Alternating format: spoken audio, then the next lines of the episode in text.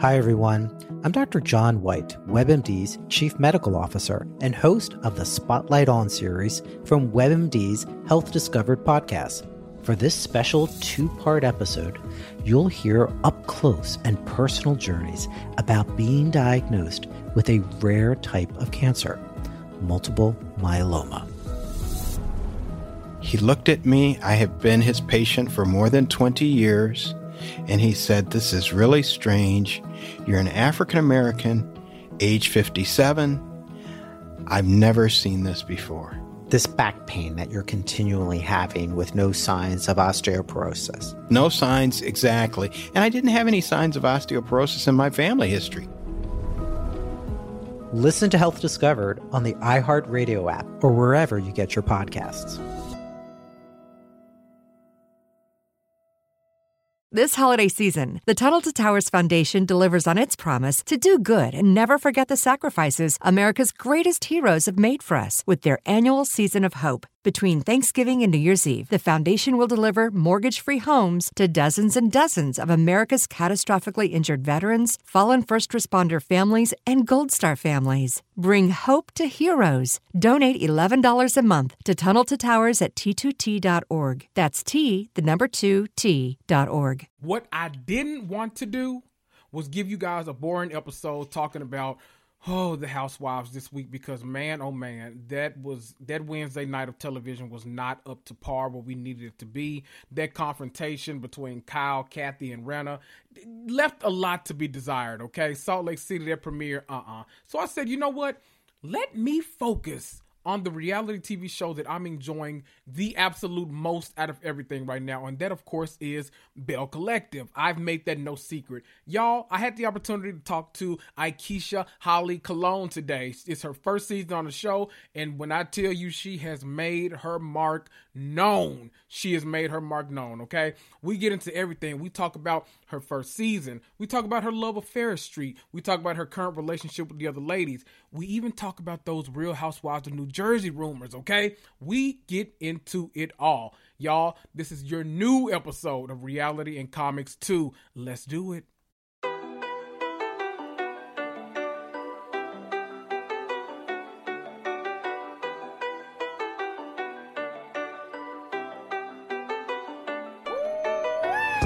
That's right. You're listening to Reality and Comics 2, the podcast that discusses all things scripted and unscripted TV and film. I'm Kendrick, but most of you know me as your mama's favorite black geek. You want some hot takes about the Real Housewives or Love Island, or maybe you just want some extra insight on the Scarlet Witch or the Marvel Cinematic Universe? Well, you're in the right place. Grab a cocktail, sit back, and prepare to cuss and fuss right along with me.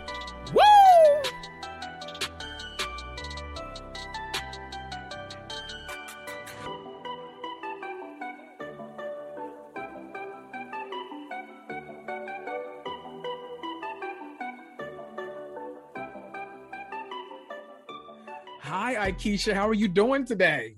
Hello, Kendrick. How are you?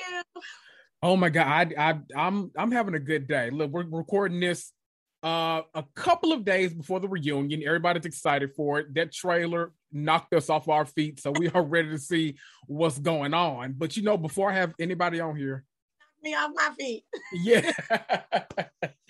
But whenever I have somebody on here, I like to start off with a wellness check. You know, we've lived through a crazy couple of years. I just want to know how you doing, how you feeling, what's going on. Well, I am doing absolutely wonderful. I feel well. I'm happy. My children are doing well. I mean, they're a little crazy here and there, but they are doing well. They're in good health. My husband's doing well, and he's in good health, and all of my family. So, you know, look, I'm living my best life right now. There you go. Can't beat it.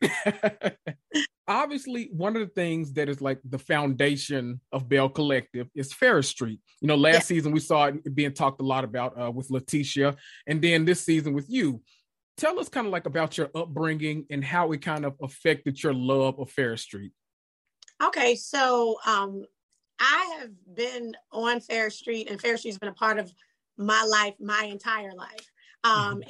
If you of course, you guys watch the show, so that's why I'm here. So I tell a little bit of my story there, but I biologically am one of six, and my father's family did not know about me because my siblings and I have different dads. And so when my father's family found out about me, they, my dad's sister and his parents adopted me. So I, you know, the irony of the story is that when I was with my biological mom and my sisters, we lived on Oakley Street, which is right off of Ferris Street. So I started out there when I was a baby, and moving, my family's from Verdon Addition, and we moved to Forest Park Apartments. People who are familiar with Jackson, they'll know what I'm talking about. Well, when I moved with my aunt and my grandparents, my father was born on Ferris Street and his siblings. So his parents and families had history on Ferris Street all the way back to 1896. So I was destined to be on Ferris Street, whether I was stayed with my biological family, with my biological mother and my sisters, and never even met my dad's family, or, you know, which the latter is what happened. So Ferris Street is in my blood. And when I did meet my aunt and my grandparents, and I, you know, began to go to the business and the office that we had on Ferris Street, because at one time it was a medical office for my aunt. My aunt is, who's legally my mother, is a retired anesthesiologist and a semi-retired psychiatrist. Well, she used to see some of her patients in psychiatry down on Ferris Street. We had a retail spot on the first floor, and now it has turned to commercial at the bottom, which was the same. And upstairs, we have a museum, which pays homage to my grandfather, who we call the ambassador of music. He's like the godfather or grandfather of music in the state of Mississippi. And I give a little history of that on the show as well. But my grandfather was first band director of Jackson State University, which back then it was Jackson College. Also at Alcorn College, he taught in the Jackson Public Schools. My father is a retired band director, and also his brothers are retired band directors in the Jackson Public Schools and on the collegiate level. My uncle was at Jackson State as well as an associate dean of liberal arts and in the music department. So all of that history, and what a lot of people don't know is where my building stand was actually the first campus of Jackson College. When they left Natchez, when it left Natchez, it came to Ferris Street for a very, very short time, and then it went to where it stands now on J.R. Lynch Street. So Ferris Street, you know, back to your original question, it's just, it's in my blood. And so when I saw the show, the first season of the show, and I saw the promos for the first season, and I saw the young lady talking about, hey, you know, we're going to revitalize this area. I want to buy the block back.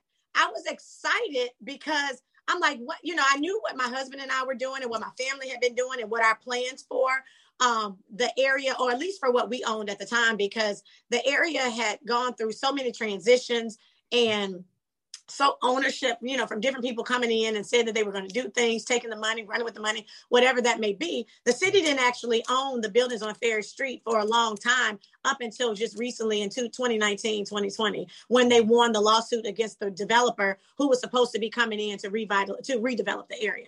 So, but when I saw this promo, I was so excited because it was just, I felt like Ferris Street was about to get the attention that it deserved, because we hear so much about these other Black meccas and these Black, like, you know, Tulsa, the Black Wall Street.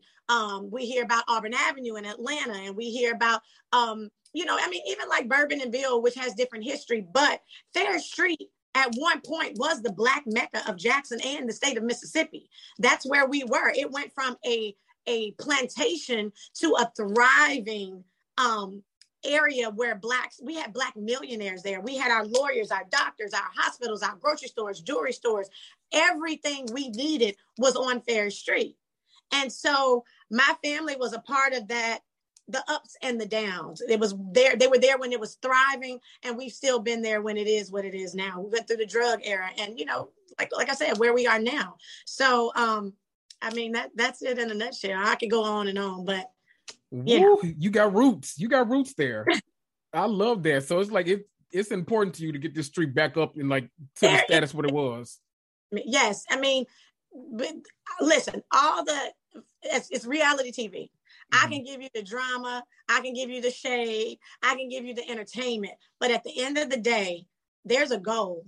And them highlighting that goal and putting the focus on what we really want to do with that area, I'll give you all that as long as we stay focused on what the goal is. I love that. I love that. So kind of while we're talking about earlier in your life, tell me kind of about your introduction to reality TV. Like, what show do you kind of credit as being like your gateway into the genre? You know, like some people didn't really start watching, you know, stuff until like maybe like the Real Housewives, but other people are like, no, I've been watching since like the Real World or Flavor of Love or something like that. Exactly what you said. I want to say it could have been, you know, because I'm in my 40s. I'm 45, so it's no shade or no secret, you know, how old I am, and I'm very proud of it. So I want to say, so Real World was probably the first time I really sat down and started watching reality TV. I know there are small little things before that. I can't think of anything off the top of my head, but when I really kind of just focused in was when Miss Tami Roman, baby, was on Real World in New York. And I just was loving her. And then I ended up having a friend that was that went to Morris Brown. I went to Clark Atlanta in Atlanta, and my friend Tech Money got cast for Real World as well. So all of us were all tuned in, because at that point, then I knew somebody on Real World. So I want to say that was when, that was sort of the introduction where I knew I sat down and I was ready to watch Real World every week when it came on. Tami Roman, we call her one of the godmothers of reality TV. Yes, one of the best to ever do it. Yes. Ask me like, who's your top reality star? She's definitely in my top three. Yes. Yes, absolutely. So I know you say, you know, you've been watching for a long time. Did you always want to be on reality TV, or did someone have to kind of convince you of it? Because I know you saw them talking about Ferris Street and you were like, oh my God, that'd be great to be a part of. But prior to that, had you ever thought about kind of jumping into the pond? A little bit on the great to be a part of. That wasn't the initial thing. I just was happy that it was getting the attention. And so I knew like, okay, me bringing my business here, these, you know, what she's doing is going to have people wanting to come see Ferris Street, because I know enough about the industry. All this reality TV, or you think about when you watch Housewives, you see the restaurants that have been opening. You think of Vanderpump Rules. You think of Candy with her. I mean, she's opened to what restaurants during COVID, like things like these type of platforms, they are everything for a business. So it wasn't that I necessarily wanted to be on the show at that point. I was just happy that they were highlighting it, because I knew that the street and what I planned on doing on Ferris Street was going to benefit from the exposure it was getting on the show. Well, when I ended up meeting the young lady trying to figure out what she was going to be doing on Ferris Street, she originally asked me if I wanted to come on and do a scene with her. If they got a season 2, if I would do a scene with her, because they weren't able to get into any of the buildings on Ferris Street, because a lot of them are dilapidated. Like you can't just go in, you can't see them. And then the ones that were there, they weren't allowed to go in. So I said, of course. I mean, because again, it was a win-win for me. Then you're going to be able to come in and see my museum. You were going to be able to come in and see the things we were doing. Well, when she took my name and that back to the powers to be, they said they had heard about me and then they wanted to meet with me. So then that's when I was asked to start the interviewing process to be a cast member of the show, not just come on to do a scene. So that's how that happened. But back to what you were saying when watching Real World, I don't think I necessarily, when I was in school, my degree is in mass media arts, radio, television, film. I wanted to be in front of the camera, but I thought I was going to be doing more like news or entertainment news, reporting, that type of thing. And then I got the acting bug. So I was doing plays and stuff at school. And then I, you know, began to do plays, local stuff in the city. And I said, you know what? I'm single. I'm not married yet, because I originally thought I was getting married right out of college. That didn't work. So I said, you know what? I want to go to LA and give this thing a try. So I went to LA in pursuit of acting. And I love LA. And I keep saying, I will, you know, a lot of people say, oh, you go out there and it doesn't work out.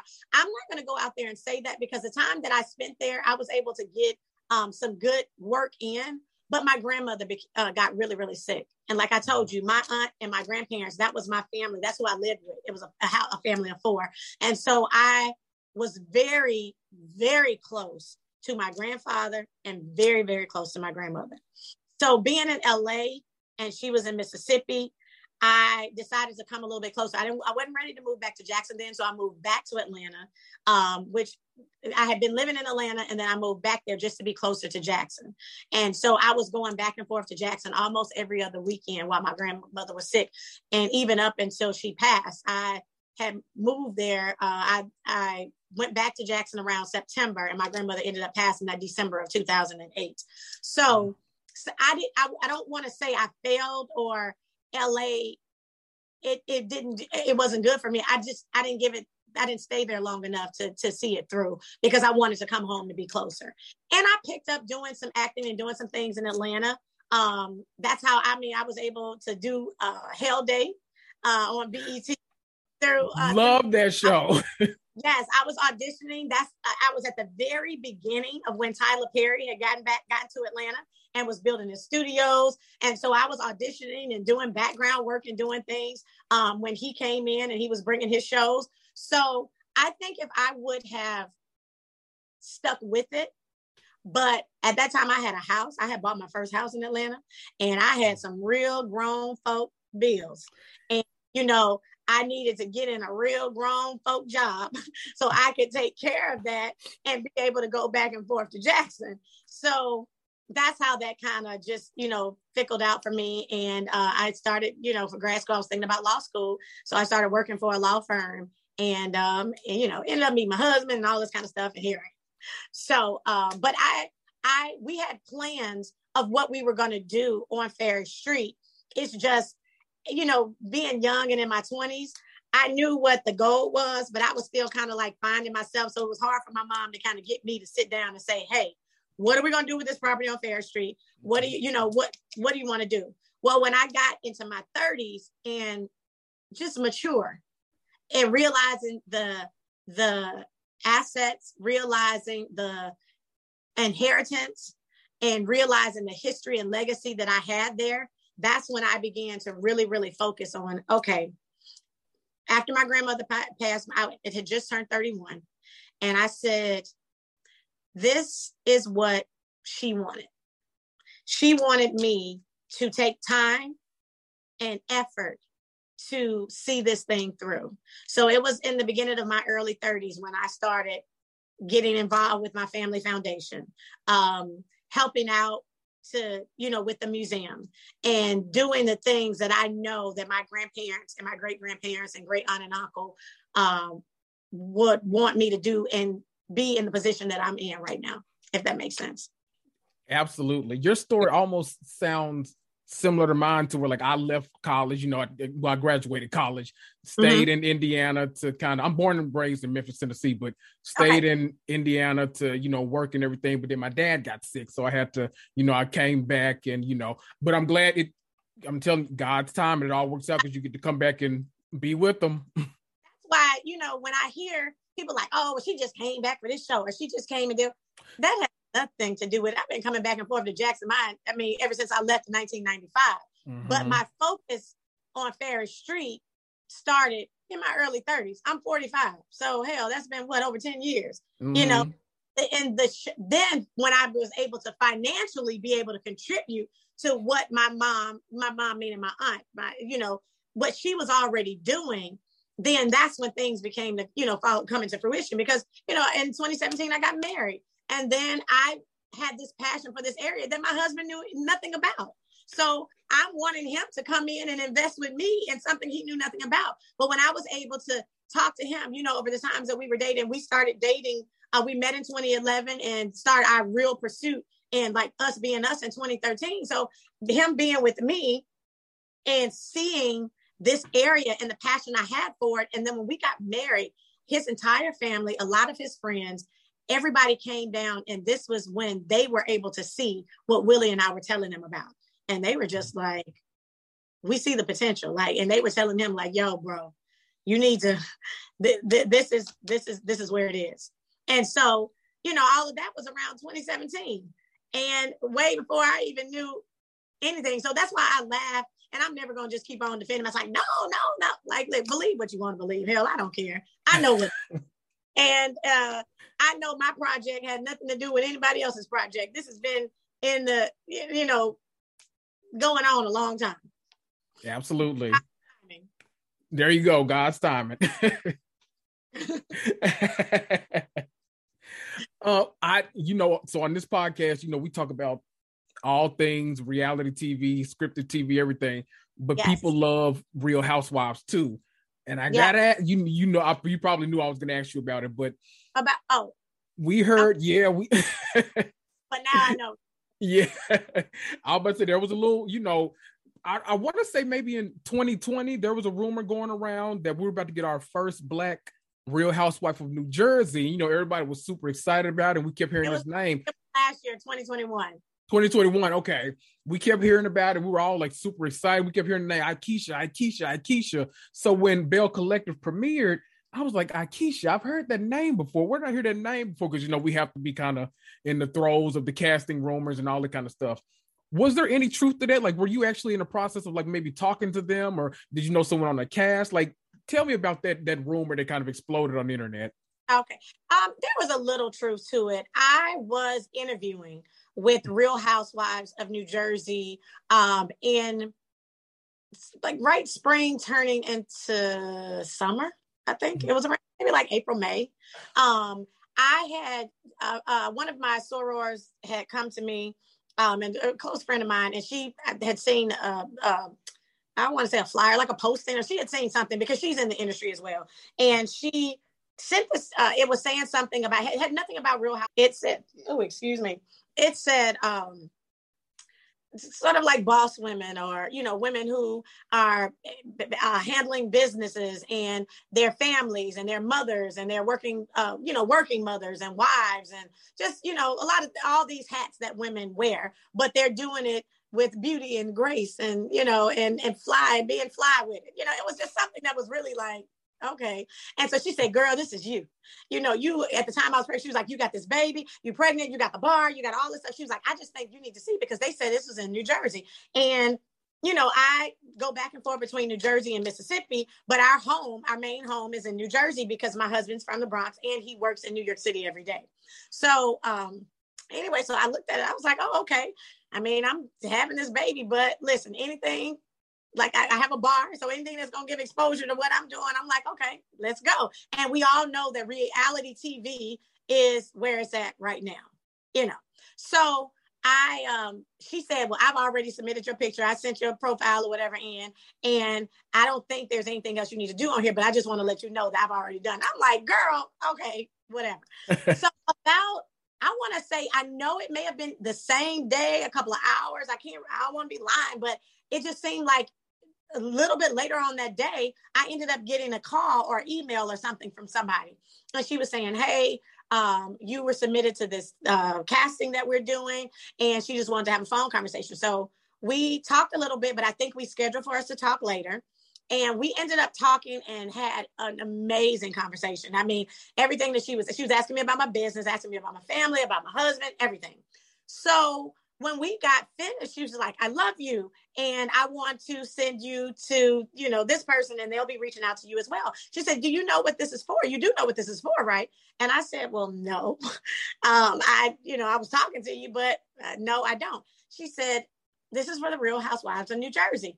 Well, of course I wasn't thinking that, because hell, I'm Black and I ain't never, you know. So I was like, wow, okay. And then it just took me to, I knew New York had just started their season. They had their first Black, which was Eboni K. Williams, and I knew her. And so I immediately was like, okay, I need to get back in touch with Melanie, because I need to let her know, you know what, I mean, I'm saying Melanie. Melanie must be talking about me. Eboni. Because wow. And so I ended that conversation. And I was talking to Eboni about it. And then I started going through the process. Like, they met with me, and then we had a Zoom with my husband and me, and then they wanted to see my house. It's like, it's a whole little process. Well, as that was going on, I ended up connecting with Leticia, who was on the show. So as I'm talking to her, I told you what happened there. You know, she said what I do a scene with her, da, da, da. Well, when I realized after I talked to the people on the Belle Collective production company, they were interested in me coming on the show, even though I was in interviews with Real Housewives of New Jersey. In my mind, I said, well, you know what? I'm gonna weigh it out. Maybe I'll get both of them. Maybe I get one. I don't know. But something inside of me was just saying, I knew what the goal was with Ferris Street. I knew that being the first to do anything, especially something like being the first African-American on something, that I was going to instantly become the representation of all Black people in the world to this group of women. And I'm pregnant. I was like 6 months pregnant at the time. And I looked at what my girl was going through, like what was happening with Eboni. And I just, for me, this is my opinion. I do not know this to be fact, but my opinion, I felt like a network like OWN was going to represent and feature Ferris Street and what my business and what I was doing the way that it should be represented. And I prayed about it. And I just felt like if I was to get Belle Collective, even though it was less money, it wasn't as big as a network as the other one was on, but I knew in the long haul that I was going to make my ancestors and my grandparents proud. So that's how I decided. I was just like, you know what, this I think this is going to be the better opportunity. I think it worked out for the better because one, we all loving this season, and two, you don't have to put up with what I feel probably is not nearly as toxic of a fan base, because I'm a part of both of them. So I know, and there are times where I have to tap out. I'm like, okay, I'm good on this season of Housewives. Y'all doing way too much in the crowd, on the show, everything. I'm good. So good choice all around, I think. And I had met some of the ladies, and they were very, very nice. I love Margaret to death on Real Housewives of New Jersey. She even still, like, I'll see her tap in on, comment on Belle Collective. Like, that's my girl. Like, you know, so I love it. I had casting to reach out. I was contacted for it again since I've been on Belle Collective, but I just, you know, it is what it is. Yeah. It is what it is. And you said you guys primarily, I'm wondering how it works, because I'm guessing you guys, I don't know if bi-coastal is still is the right word. It's region, because it's north and south. It's not coast to coast. It's kind of like borders on both, you know. Yeah. But, before the show, Willie and I would come down, and before the show and before kids, because mind you, this is all kind of happening at the same time. We would come down like maybe every 1 to 2 months. And then when we started the process of Ferris Street, which happened at the same time, I got pregnant with my son in 2019. So we started the bar up here in 2018, and we weren't complete. We opened June of 2019. I found out I was pregnant June 21st of 2019, June 21st, 2019. Ooh. So it was more like, okay, well, we got this bar here. Let us be cool. So I started back with the planning because we knew we wanted a second location of our bar to be downtown on Ferris Street. So the initial idea was we have this property there. We have a standing building. We know that's going to be the museum. We know what we're already doing with that. On the empty lot, we can build and do our second location of Bricks and Hops there. So I started meeting with my architect again and the design team, and we started getting our renderings and everything together. That was at the end of 2019. My son was delivered in February of 2020. So I was, you know, I had a high-risk pregnancy throughout the whole time. You heard part of my story on the show. So I was having to be really cool from October up until my son was born. So I went, I was down there for Thanksgiving, meeting with my people, of course, with my family and everything. And the plan was to start everything back up, and we would get it going after I was through my first 12 weeks. You know, my son was 3 months, and we would be coming back down to Jackson for the summer. COVID hit. I had my son February 2020. We were shut down March 2020. So everything was on hold. And I wasn't able to get back to Jackson to see my father, to do anything until June of 20. I think my father met my son when he was 4 months. And family met my son when he was about 4 months old. And so we got that. We drove down then. And when we got back of July 2020, my mother-in-law passed. So my husband lost his mom. So that's why, like, again, I say when people are like, oh, well, you did this, you were doing whatever for this. No. The reason it wasn't, it seems like now everything is happening and just really going through the show is because, hell, the world, we just started, we were filming this, like, I mean, we were in the middle of COVID. So everything was on hold. And then when we got to, say, after my mother-in-law died, I got pregnant with my daughter. So I started a high-risk pregnancy over again, but I was still working and doing everything that I needed to do. And 2021 is when I just started the whole process that I just told you about. So I now go back and forth to Jackson. Now that everything is opening back up, we were coming back and forth to Jackson. We have a place there. I have rental properties there. I have my family there. So I have business there. So we're in Jackson. Like, I'm in Jackson once a month. I'm coming with the family probably every other month. And that's just what we've been doing. And we had to be there for just consecutively for 3 whole months when we were shooting. So Willie was coming back and forth. But off and on since 2018, Willie and I have been coming back and forth to Jackson like every other month. And we have a place. Wow. Okay. But what's funny is like, it's like people have never heard of people having more than one residence. So everybody's like, oh, well, she live here. She's like, you're right. Because I have a house in Jersey. I have a place in Jackson. I'm looking for a house in Jackson. That was on, I mean, that's been going on since before we even heard about this show. But, everything's been happening with COVID and everything else. So we weren't able to solidify anything. But why is that unheard of? And why is it such a big deal? Weird. I know. That makes me want to ask, because you actually bring up a really good point. That makes me want to ask you about like the social media of it all. Since you've joined this show, what's the experience been like on social media? Has it been pretty positive? Like, have people received you well on the show? Do you feel like you get like, because everyone's a armchair critic, as we call them. Everyone has something to say. They think they know everything about your life and everything. So how has your experience been on social media? It usually seems like it's either really positive or some people got to take a break from it because it's too much. Yeah. Well, you know what? It goes back and forth, but I try not to get caught up in that. Even the negative stuff, if you write something negative and my eyes happen to catch it, I still like it. I don't care. I can't sit up and worry about people who don't even know me, what they think about me over the 3 or 4 minutes that they edited out of a 3 or 4 hour scene. And you got 3 or 4 minutes of it. So if I sat up and worried about that, child, I would never get no work done, nothing done. I couldn't be a mother to my kids or a wife to my husband. If I sat up all day worrying about what the hell somebody thought about me on social media. I think following the storyline, of course, everybody hated me. Well, no, you had some people who were just like, they understood and they could see past that. They realized it wasn't a person coming on bragging. It's a person who's about business and about what they say that they're doing. I live in my truth. So if I come and you tell me like, hey, I have this, this, and that going on. Can I connect with you on this?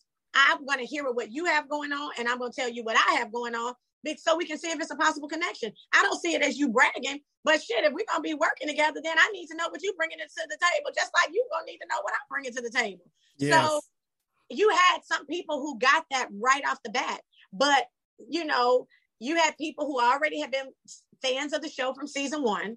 They already had their favorites and they were like, how dare you come in here coming for so-and-so, so-and-so, or coming for this, this, and that. And this part, so just knowing how this thing works, I was prepared for that. And at the end of the day, I don't care if you like me or not. Like, who gives a shit? But as the storyline has gone on, it's kind of, I guess people are kind of getting to see me, they saw me in different scenes.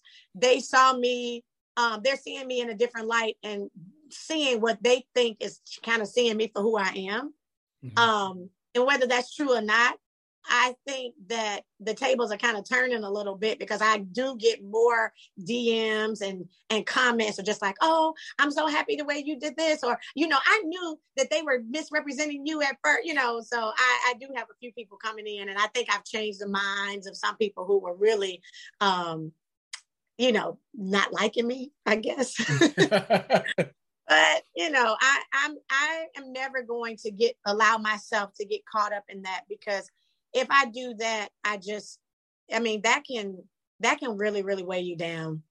Yeah. It really affect you in ways that I'm not prepared. I just can't allow it to do that, because like I said, I have young children. I have a 1-year-old and a 2-year-old that needs all of my attention. I have a husband that needs my attention, and my family and siblings that need me. I can't be sitting up worrying about what the hell somebody who don't even know me saying. Well, that's all a really good point, because it makes me want to ask you about your perception on the show. So I had my good friend Raven over at the Bitches Better podcast, which is all right. A Real Housewives of New Jersey reference. Yes. She wants to know about how you felt about like how you kind of portrayed on the show. So it seems like this season, it almost kind of seemed like the show kind of crafted two villains. It was like it was you and Tambra in a sense, like you both kind of had your time in the hot seat. Sometimes it seemed like you were at odds with the cast, but other times it seemed like you all got along great. She wanted to know specifically about how you felt when they all were trying to make you seem like a one-upper, or where you seemed like you were better than, or anything like that. How did you personally feel like watching it back, seeing how it was all, you know, the footage was put together? Were you okay with it? Were you like, you know what, this is reality TV, I'm good with it? Or do you feel like, you know what, it's a fair representation, it's whatever, people are going to think what they're going to think? Well, it was what you just said. This is reality TV, and what I just told you before, I'm good with it because I don't care. I am not a one-upper. Like I said, when you know, whether it's seen or not, that was supposed to be like the let's say the lunch when Marie and I were going back and forth. Whether I know that the scene didn't go like that or not, but at the end of the day, that was supposed to be a lunch where I was potentially meeting people that I would be doing business with. What interview you gone to that you didn't bring your resume? Right. Okay. So whether they showed it a certain kind of way, I know what it really was. So I'm not going to keep on, you know, I answered it in a couple of interviews, so I'm not going to slight you, but I'm not going to keep on defending like, hey, mm-hmm. You know, because I know that I'm not the person to try to one up, but I'm also not going to dim my light so somebody else can shine, you know? There you go. Yeah. At the end of the day, I am a person who was raised with confidence, and it's not that I feel like I'm better than anybody. I just gave you my story. I mm-hmm. have had not, and I have. Anybody familiar with Ferris Street, especially when I came up, it ain't like it was damn Bel Air in California. Ferris is where poor people were. So when I was living off of Ferris Street, I was poor, and then it turns out I ended up owning land on Ferris Street. But so I know what it is to have, and I know what it is to have not. So I'm never going to walk in anywhere thinking I'm better than anybody. Now, if that's what that's how you perceive it, then that's something that you need to be trying to figure out with what's within you to make you feel like somebody is better than you. Mm-hmm. Because that's not how I'm coming. I'm mm-hmm. coming to being the person that I am, proud of where I'm from, proud of what I've accomplished, proud of my family, proud of my husband, proud of my children, proud of everything that I've overcome, because so many people thought I was going to be a statistic. They thought that I was going to be somebody that was walking up and down Ferris Street, possibly asking for something or working or giving up something for nothing. Mm-hmm. Not who I am. So I'm going to walk in every room with my head up high. I'm going to walk in every room proud to be there. And if you think I'm better than you, then that's your problem. There you go. That's your problem. I'm never going to get that, because I know that I am giving. I know to whom much is giving, much is required. I know that I am a good person, and I always know that I answer to something that's way above any of this. Mm-hmm. So it doesn't matter what anybody else thinks, because I'm just worried about what he thinks and how he feels. And I also know that if I wasn't who I am saying I am, his rewards, he don't punish you privately. He gets you publicly. I wouldn't have any of what I have or what I'm going to have, because I know that he wouldn't allow me to do that, knowing that my intentions aren't the best. It doesn't matter what y'all think they are. He knows what my true intentions are. He knows what my motives were when I walk in somewhere, or if I'm trying to, he knows that. Mm-hmm. I could give two shits about what anybody else think, whether I'm on reality TV or if I just walked in the damn grocery store. I don't. There you go. That makes me wonder, on the flip side of things, was there anything that you, when you were watching the show, you were thinking like, dang, I wish they would have shown this? Like there was some stuff that didn't, because I know you guys shoot you know, hours and hours and hours of footage that doesn't get shown. I know one thing that I think about is I watch those like OWN network digital exclusives that they put out. Yes. And there was a scene between you and Tambra where y'all like talked about like the whole fertility journey. And I'm like, man, we don't see enough of Black women talking about this on television. So I personally all part of it. I on YouTube too. I wish they would have shown. I actually posted a scene of my husband and me looking at a house on from the YouTube, and I need to go back on there because there are some things.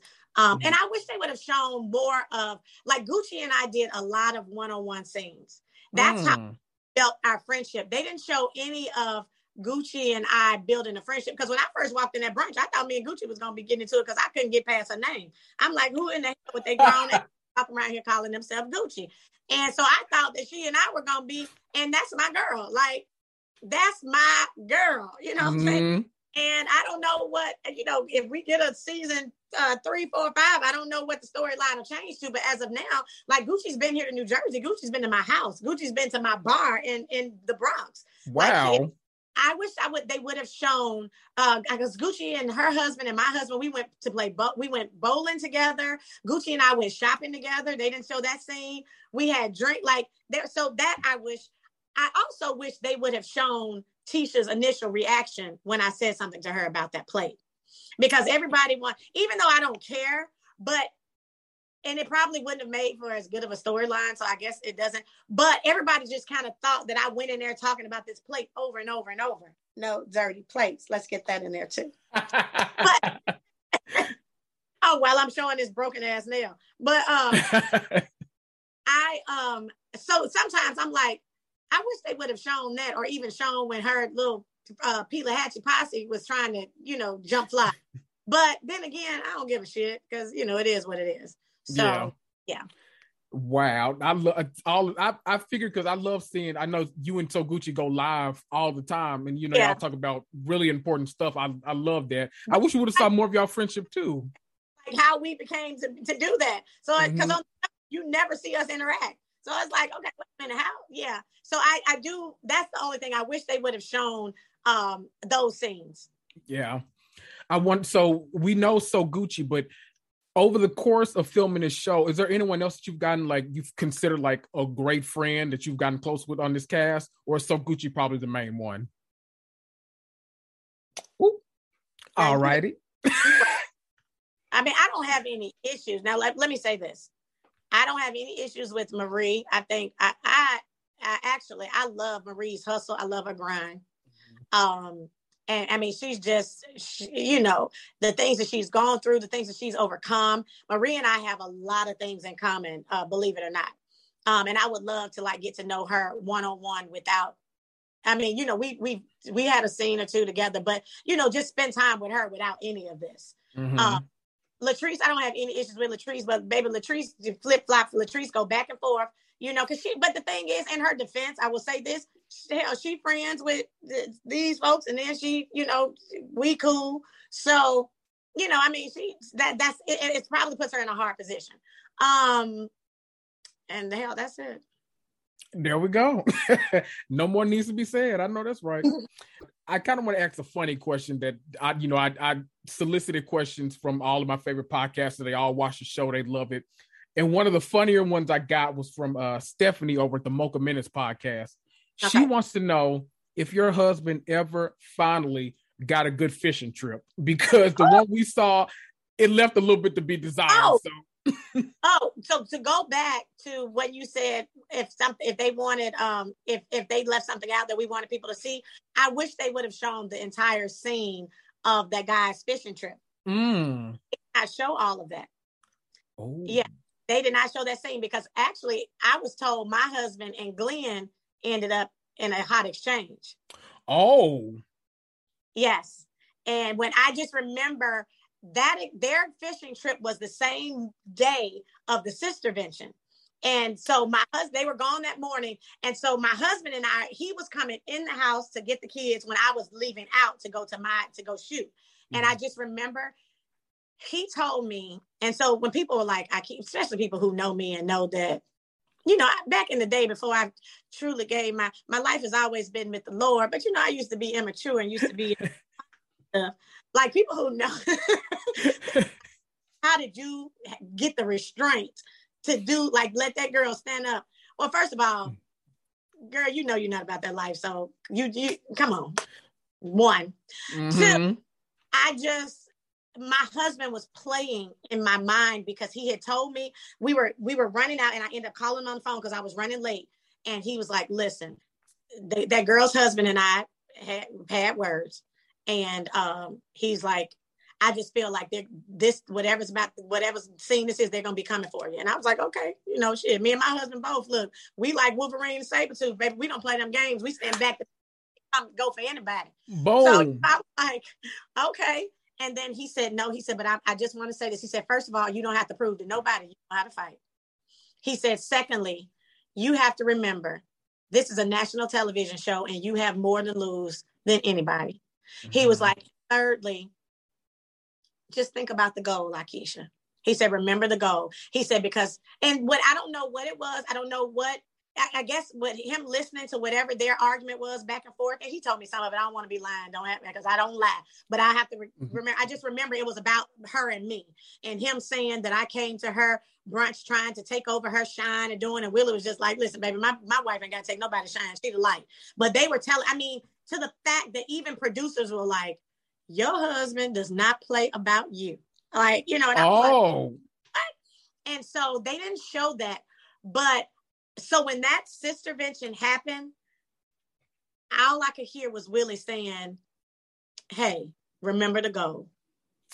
And that was my restraint. And like, and I just kept, only thing I could say was, you better back up. I'm going to tell you, you need to back up. Because girl, I'm going to need you to back up. Because I'm just like, first of all, I'm all about charity, but ain't now one of you thirsty bitches about to get your first meal off a damn suing me. And I was like, I got to, like, just because it would have been on TV, you know, they was going to show it, and that's proof that I hit you. So I was like, no, I'm not doing that. So I had to get up and literally move on the other side of the room because I could not believe it. And one, I was so shocked to hear the things that they were saying that somebody I really thought we were cool said about me. Mm-hmm. And so that, like, some things, you know, I could say I could have played out, but my reaction to that, I genuinely was like, wait a minute, what? Wow. I was like, so ooh. My husband every day because that was what was playing in my head. Like, do not do that. You don't have, like, you're better than this. And bitch, you ain't here with a $2,000 suit on. Come on. And it's cream. It's white. Like, boom. Veronica been all day. That's one of my favorite designers. Like, stop. Like, you don't have to do that. I love that. I know you got to get out of here. I'm asking you one last question. Okay. Saria from the What Else Is Going On podcast, she wanted to know, if you could, you know, they told you, you know, okay, we're coming back for this great season 3. We need to add one more Belle. And then this person came up to you for some advice based on your season that you just did. What advice, you know, besides kind of like, you know, be yourself, what advice would you give them starting out this reality TV journey? Like you said, besides be yourself, just living your truth and be authentic to who you are, whoever that is. And don't allow the cast, or the fans determine like who you're going to be. Because what happens is you get, if, like when you talked about talking to the fans and listening to the comments or reading the comments, you can sort of try to be who you think the fans want you to be. Mm-hmm. And kind of gets all over the place. So I think I would just say, listen, whatever your truth is and why, and if you gave them the real that made them want to cast you to be on this show and be a part of this collective, then stay true to that.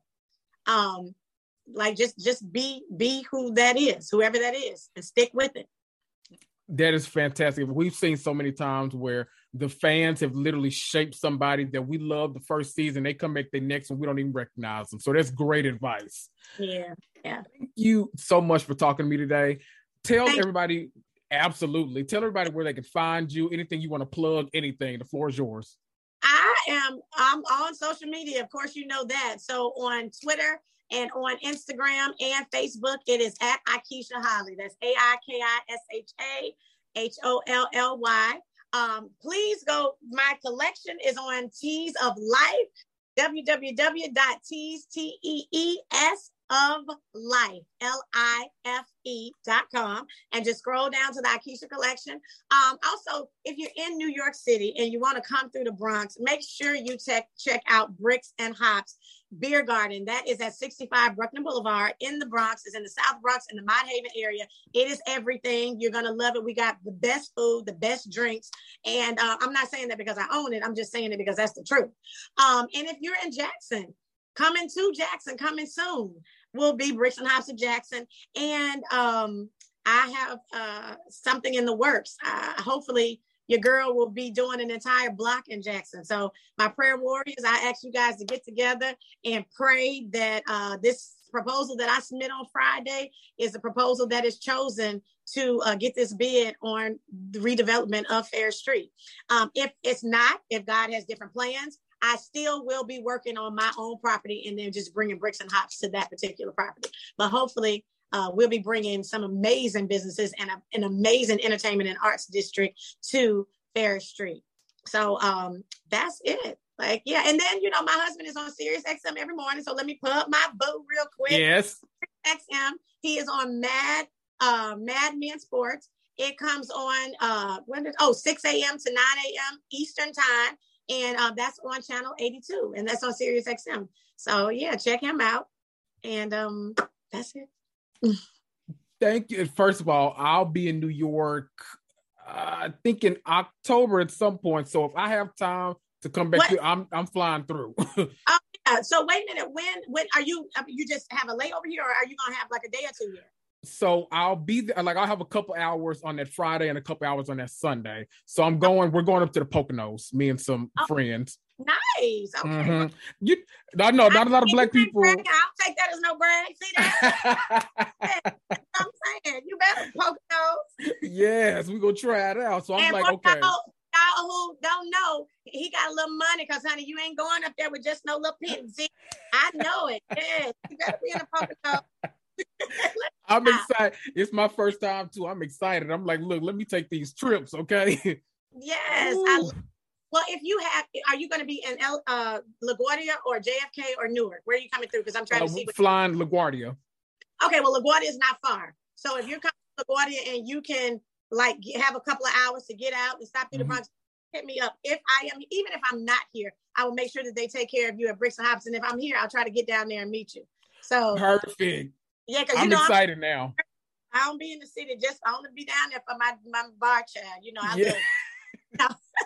I love New York City. Oh my God, I love that. I will absolutely hit you up, and thank you so much for talking to me. Oh no, thank you for having me. Thank you for doing this and giving us the opportunity to just for you guys to learn a little bit more about us. So I really appreciate it. Oh, absolutely. We're rooting for 19 more seasons of the show, so we're here. Don't worry. Eyes, ears. Yes. Come on through. Yes. Have a good one. Thank you. You too, y'all. I've been Kendrick. That's Akeisha Holly Cologne. Go follow her. She's amazing on the show. Reunion is coming up. We got to watch it. We got to support our people. We need a lot more seasons of the show, okay?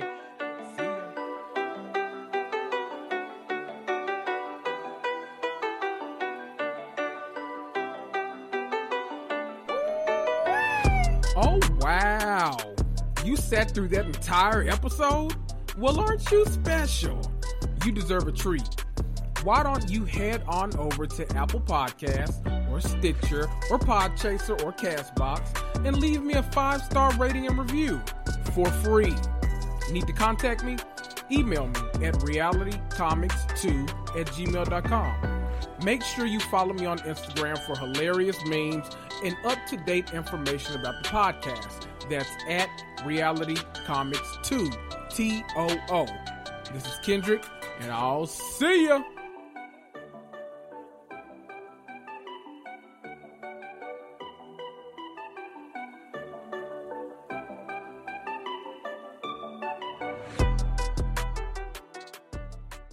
Mary redeemed a $50,000 cash prize playing Chumba Casino this year. I was only playing for fun, so winning this was a dream come true. Chumba Casino is America's #1 social casino experience. It's serious fun. With over 80 casino-style games to choose from, you too could win life-changing amounts of cash. Be like Mary. Log on to ChumbaCasino.com and give them a whirl. That's ChumbaCasino.com. No purchase necessary. Void where prohibited by law. 18+. Terms and conditions apply. See website for details. The voice in the preceding commercial was not the actual voice of a winner.